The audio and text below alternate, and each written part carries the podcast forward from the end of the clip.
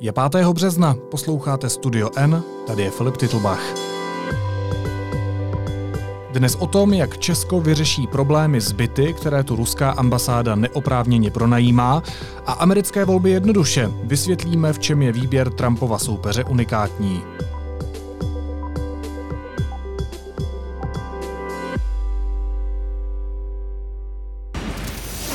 CNN can now project that Joe Biden will win the state of Texas. This is the story of the night Amerika má za sebou super úterý a to je pro mě, pro člověka, který americkou politiku skoro vůbec nesleduje, i tak zásadní den, minimálně proto, že kolegové u nás v redakci, kteří se americké politice věnují, tak se nejméně tři dny baví o tom, jak to vlastně dopadne a já netuším, jak to dopadne a co má vlastně jak dopadnout. A proto mám teď ve studiu Janu Ciglerovou, bývalou zahraniční zpravodajku deníku N ve Spojených státech, teď redaktorku deníku N tady v Praze. Jano, vítej, ahoj. Ahoj. Bernie Sanders is going to have to deal with his own success in the past and what was his expectation. Super úterý je moment, kdy už je mnohem jasnější, než bylo kdy dřív, kdo bude stát proti stávajícímu prezidentovi v boji o prezidentský křeslo. Donald Trump je republikán. Ano. A proti němu stojí tedy demokraté. Tak proti němu bude stát v listopadu nějaký demokrat. Ano. Nebo demokratka. A u republikánů už je jasné, že bude znovu kandidovat Donald Trump? Ano, je to jasné, dokonce to oznámil na mm, politickém meetingu v Orlandu, na kterém jsem osobně byla, takže to máme zprávy z první ruky. The fact is the American dream is back, it's bigger and better and stronger than ever before. Ne, jasně, nikdo jiný než Donald Trump samozřejmě za republikány kandidovat nebude. Těch pár, co se pokusilo, Eh, jednak mají špatné výsledky a dokonce v několika státech ani k těm volbám nepustili. Hmm. V Americe tady máme dvě hlavní strany, demokraty a republikány. Když se dostaneme k těm demokratům, tak co se tady stalo na to super úterý? Proč už je to najednou jasné? Těch lidí, kteří by se v Americe chtěli stát prezidentem, je vždycky hodně. Uh, naposledy, když se volil Donald Trump, když nakonec zvítězil Donald Trump, tak třeba republikánů uh, ze začátku kandidovalo 18. Donald Trump hmm. byl jedním z 18 kandidátů. A to samé vlastně na straně demokratů. Tentokrát bylo demokratů dokonce 25 říkalo se, že to byly vlastně úplně nej, jako nejbarevnější, nejodlišnější, nej, nejrozličnější skupina mm-hmm. prezidentských kandidátů a kandidátek, která v životě v Americe vznikla. No ale když máš na začátku 25 lidí a na straně republikánů 18 lidí, tak aby to na konci byly ty dva proti sobě, tak vlastně se musí něco stát. Musí se stát takový různý volby v každém státu a tomu se říká primárky. A ty primárky... To je takový předvýběr to je takový předvýběr, takový předvolby, vlastně koho ta strana nakonec nominuje do toho vrcholného klání. Mm-hmm.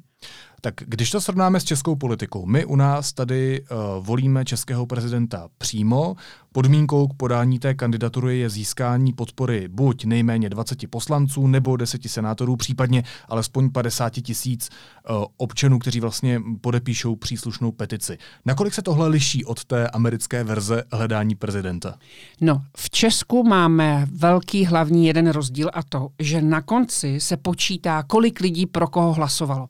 Zatímco v Americe Eh, se to nepočítá. V Americe se počítají hlasy takzvaných delegátů. A ti delegáti, to jsou vlastně takový zástupci, který jich má každý stát různý počet a ti se vlastně sčítají. A to už se trošku dostáváme k tomu super úterý. Hmm. Možná si pamatuješ, že když vyhrál Donald Trump, tak eh, vyhrál na delegáty, na počet delegátů, porazil Hillary Clintonovou, ale neporazil ji na počet lidí. O 3 miliony víc lidí volilo tehdy Hillary Clintonovou. Kdyby to byl stejný systém, jako máme v Česku, tak by Hillary Clintonová byla americkou prezidentkou a žádný Trump by prezidentem nikdy nebyl. Ale protože Amerika má jiný systém než my, systém těch delegátů, tak vyhrál Donald Trump. A ty, ty delegáti, ty se právě počítají v těch primárkách.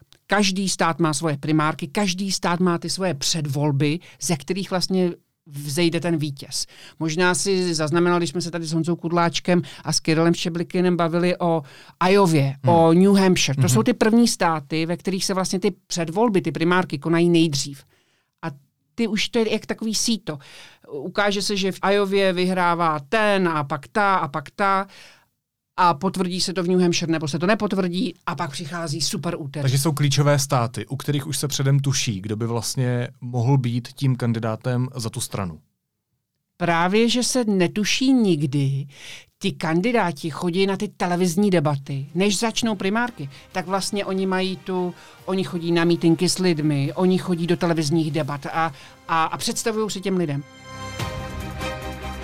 Live from the Gilliard Center in Charleston, South Carolina, this is the CBS News Democratic Debate. Here are the seven candidates for the presidential nomination. A potom začnou primárky a to je vlastně, kdy ty lidi chodí do těch volebních místností a říkají, já si myslím, že by to měl být mm-hmm. uh, mladý starosta Pete Buttigieg, nebo já si myslím, že by to měl být Joe Biden, nebo že by to měla být Elizabeth Warrenová has come to turn the page and open up a new chapter in the American story. Tonight, let us go forward. Let's win this thing. Let's transform America. America decides. America deserves a president who is as resilient as her people. Ty primárky se v každém státě dějou jinak. Jin, jiný den. Začíná to Ajovou a velkým vrcholem, velkým momentem, v podstatě zlomovým momentem, jak se teď ukázalo, je to super úterý. Protože to není, že se ty primárky konají jenom v jednom státu, ale konají se najednou ve 14 státech mm-hmm. a mhm. dokonce v těch, který mají ne největší počet lidí, ale největší počet těch delegátů. A to je zásadní. A to je zásadní, protože to je vlastně jakoby síto, po kterém všichni, kdo nemají šanci být první, druhý, maximálně třetí, odstupují z toho klání. Takže zatímco na začátku jsme měli 25 lidí a pro tebe a pro spoustu lidí to bylo nepřehledné, hmm. tak teď už máme tři kandidáty, kteří, o kterých se dá mluvit, ale spíš dva. Kdo to je? A to byla ta velká zpráva toho super úterý. Je to Joe Biden, eh, bývalý viceprezident od Baracka Obamy. Thank you, thank you, thank you, South Carolina! A je to Bernie Sanders, senátor, který je spíš takového revolučního uh, levicovějšího zaměření. Joe and I have a very different voting record. Uh, Joe and I have a very different vision for the future of this country. And Joe and I are running very different campaigns. Kdo z nich má větší šanci? No, teď to vypadá. Ono ještě ne, ne, není, není všem dnům konec, protože ještě není sečtený jeden z těch 14 států. Je to ten největší a je to zároveň stát, který má největší počet delegátů. A to je Kalifornie. Ale teď to vypadá, že mírně větší šance má Joe Biden. A to proto, že se za ním všichni ti, co odstoupili, tak se vlastně sjednotili za Joe Bidenem. That candidate is my friend and a great American, Joe Biden.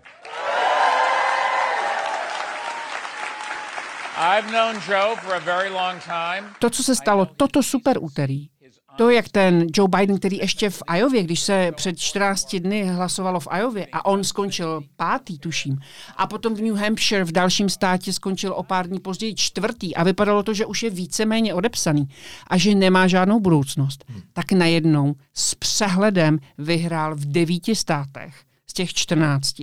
Ve třech vyhrál Bernie Sanders a o, tu, o Kalifornii se stále hra, hraje a kalifornské hlasy se stále počítají.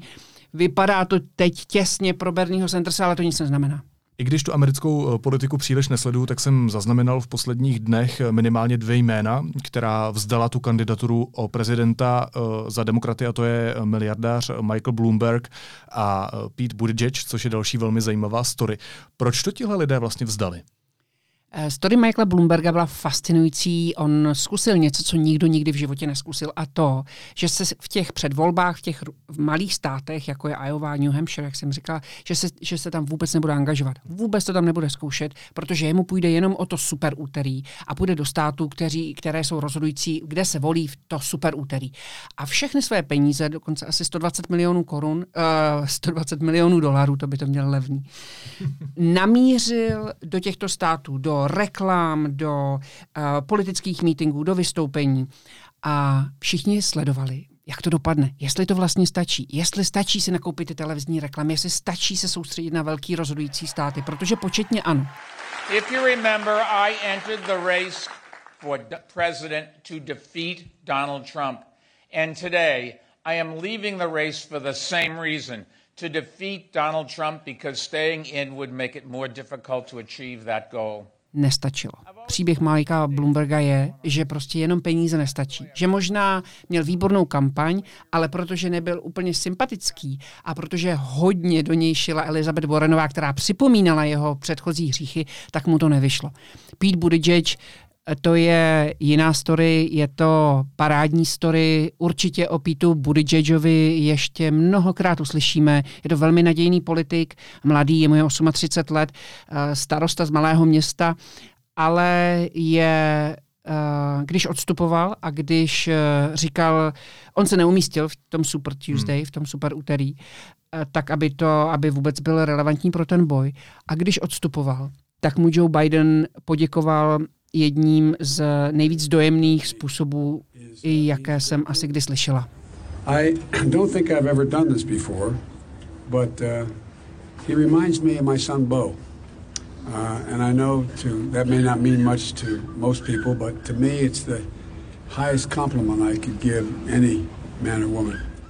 Možná víš, Joe Biden měl syna, uh, Bo Biden, který před pěti lety zemřel je to druhé dítě, které Joe Bidenovi zemřelo. A Uh, on ho měl strašně rád a když Pete Buttigieg oznamoval, že odstupuje z uh, volebního klání a že dává svoji podporu Joe Bidenovi, to znamená, že voliči, lidé, kteří by volili Pete Buttigieg, mají na jeho výzvu volit Joe Bidena, tak on řekl, uh, vy mi strašně připomínáte mého syna. Já vím, že pro mnoho lidí to moc neznamená, ale pro mě osobně je to největší kompliment, jaký muži nebo ženě můžu dát. A od rodiče, kterému zemřelo dítě, je to opravdu ten nejhlubší kompliment, který někomu může dát. Ještě jedno jméno, které jsem zaznamenal v tom klání demokratů, je Elizabeth Warren. To její jméno se objevovalo taky velmi často. To je fantastická politička, která ještě o ní taky uslyšíme, Ona zjevně tou prezidentskou kandidátkou vůči Donaldu Trumpovi nebude, ale ona z těch, eh, kteří ještě neodstoupili, ona ještě neodstoupila, dneska eh, zřejmě odstoupí, ale uvidíme. Ona z těch, kteří ještě neodstoupili, nejmladší, je 70 let, ale zároveň je považovaná za jednu z nejpřipravenějších političek, protože uh, ona má ohromné znalosti, ona, ona vlastně všechno, co si vytyčí, tak uh, dosáhne do cílí, ona je velmi cílevědomá, velmi vzdělaná, velmi energická. Uh, to, že ona se neprobojovala aspoň na jedničku nebo dvojku, je samozřejmě škoda. But I'll tell you this, what's really going to be crucial is that we pull this Democratic Party together because the guy we're fighting against, Donald Trump, is a man who has built an entire campaign on hate and division. We need to prove our country is better than that, and we're going to need a unified Democratic Party to make that happen. I agree, I agree. A spousta žen um, říká, že to je tím, že je žena, protože prostě ještě pořád nejsme připraveni na to mít ve vedení ženu, protože nám připadá slabší protože není, nevykazuje ty, ty, ty, ty mužské dominantní projevy, nevím. Hmm. Uh, tak já jenom možná do toho vkročím s tím, že na Slovensku máme ženu prezidentku Zuzanu Čaputová a nezdá se, že by byla slabou prezidentkou. Kež by si to měli představit i američani. Ne, Elizabeth Warrenová je eh, jedna z nejpřipravenějších, nejvzdělanějších kandidátek, neuspěla, eh, očividně brzo odstoupí a bude zajímavé sledovat, kam vlastně nasměřuje ty své voliče. Jestli za Joe Bidena, který je vnímaný spíš jako takový centristický, racionální, takový jakoby uh, středový politik, kterého by například mohli volit i republikáni, kteří nesnesou představu, že by zvolili Donalda Trumpa, anebo Bernie Sandersovi, protože v mnoha věcech mají podobné názory. Ona uh, si taky myslí, že by vzdělání mělo by být dostupné, že by zdravotní péče měla být dostupná. To, co my tady máme běžně, ale v Americe je to všechno soukromé. Poslední otázka. Kdy budou mít Spojené státy nového prezidenta? Nebo staronového? Tak bude jasno, kdo to je 3. a 4. listopadu letošní rok. A funkce se ujme příští rok v lednu, bude inaugurace.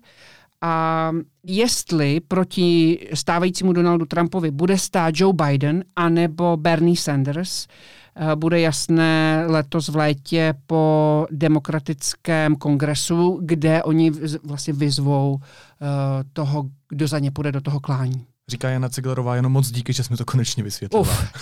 Měj se hezky, ahoj. Ty taky. Následuje krátká reklamní pauza. Za 15 sekund jsme zpátky. Stop Vyberte si z datově neomezených tarifů a nic už vás nezastaví. Tarif si navíc můžete změnit každý měsíc. T-Mobile.cz lomeno neomezeně.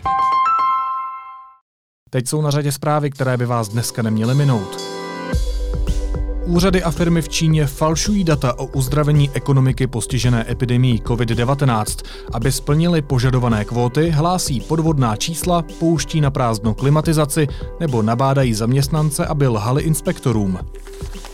Migranty se střelnými zraněními přivezli včera záchranáři do univerzitní nemocnice v tureckém Edirne. Jeden z nich zemřel.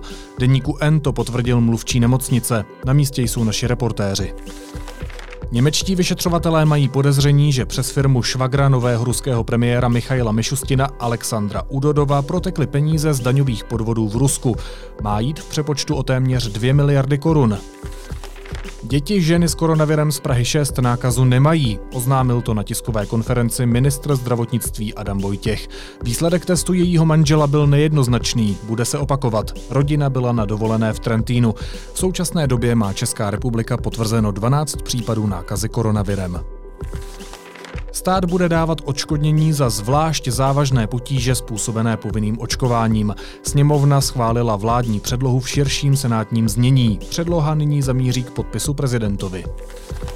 A premiér Andrej Babiš se dnes opět kriticky vyjádřil o německé europoslankyni Monice Holmajerové, která se zabývá jeho možným střetem zájmů. Podle předsedy vlády problematice vůbec nerozumí a uráží české zemědělce. Už v minulosti o ní prohlásil, že je pomatená. Čím konkrétně urazila české zemědělce, to nevyjasnil. Česká republika se dohodla s Ruskem na prvních krocích, jak řešit 30 let opomíjený problém s budovami, které obě země užívají na území druhého státu. Moskva ale i nadále porušuje dohody o pronájmech bytů, na kterých v Česku neoprávněně vydělává. Téma jsme tu už v podcastu řešili s Lukášem Prchalem, ale teď má celý příběh další posun. Lukáši, ahoj. Ahoj.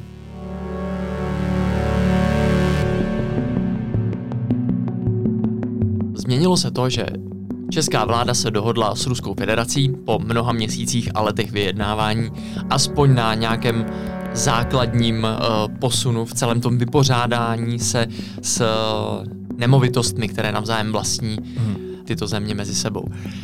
Jde o to, že česká vláda schválila dokument, na základě kterého se přepíšou uh, budovy, které tady postavilo Rusko, respektive Sovětský svaz za minulého režimu, na Ruskou federaci. V katastru nyní bude napsané, že budovy, které stojí na těchto místech, ty budovy, o kterých už jsme tady mnohokrát mluvili, patří Ruské federaci. Nicméně území nebo ten prostor, eh, ta země, na které to stojí, budou nadále patřit České republice. Takže to není žádný dar. Je to prostě právní vypořádání se s tím stavem. Přesně tak. Není to vůbec žádný dár, je to prostě vypořádání se s tím problémem, který tady dlouhodobě existoval, protože do dnešní doby, a ještě to v tom katastru nyní je, jsou i budovy, i to území, na kterém to stojí, napsané na český stát, respektive na organizace, uh, instituce České republiky. K tomu je potřeba dodat, že ty budovy prokazatelně platil, zaplatil Sovětský svaz za minulého režimu, mm-hmm. tedy nešlo o výstavbu z českých peněz nebo československých peněz. Tenhle příběh má ještě dvě linky, nejsou to pouze byty, o kterých píšeme víc samozřejmě, ale uh, jsou to i další nemovitosti. Ale když se zastavíme u těch bytů, tak hmm. ruská ambasáda, co už víme, je komerčně pronajímá, v minulosti dokonce pro krátkodobé pobyty turistů přes portál Booking.com, což ministerstvo ostře odsoudilo. A dosud, jak deníku N potvrdila před Vánoci pražská policie, v nich nachází útočiště i cizinci bez povolení k pobytu, což nutno dodat, že tím uh, zástupci ambasády porušují české zákony.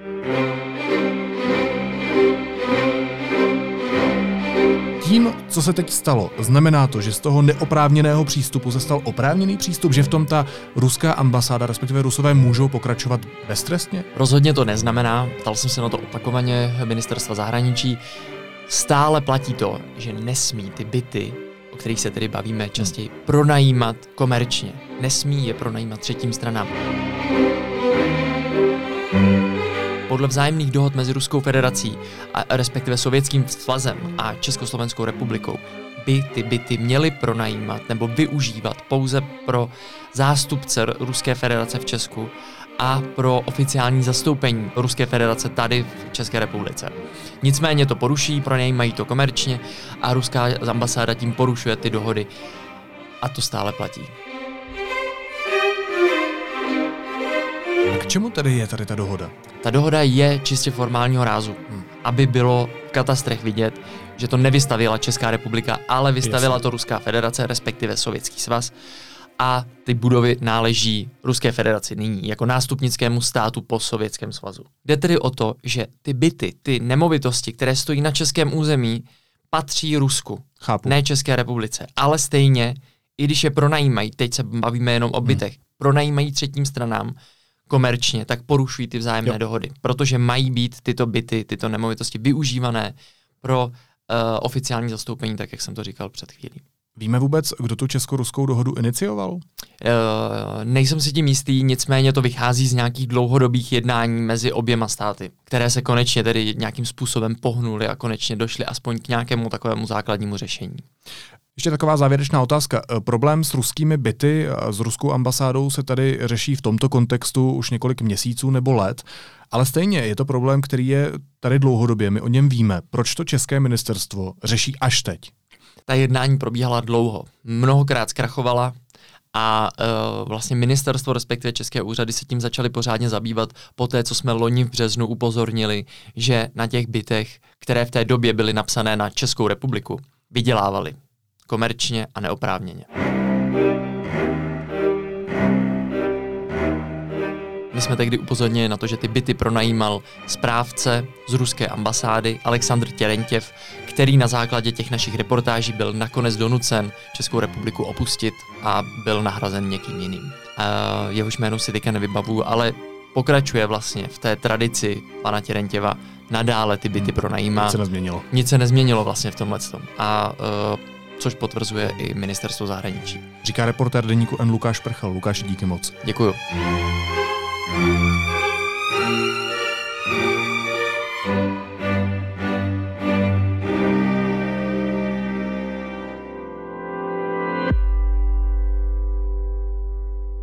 Na závěr ještě jízlivá poznámka. Prezidentův poradce Martin Nejedlý navštívil minulý týden Čínu a měl by tedy podle hygieniků dodržovat dvoutýdenní karanténu.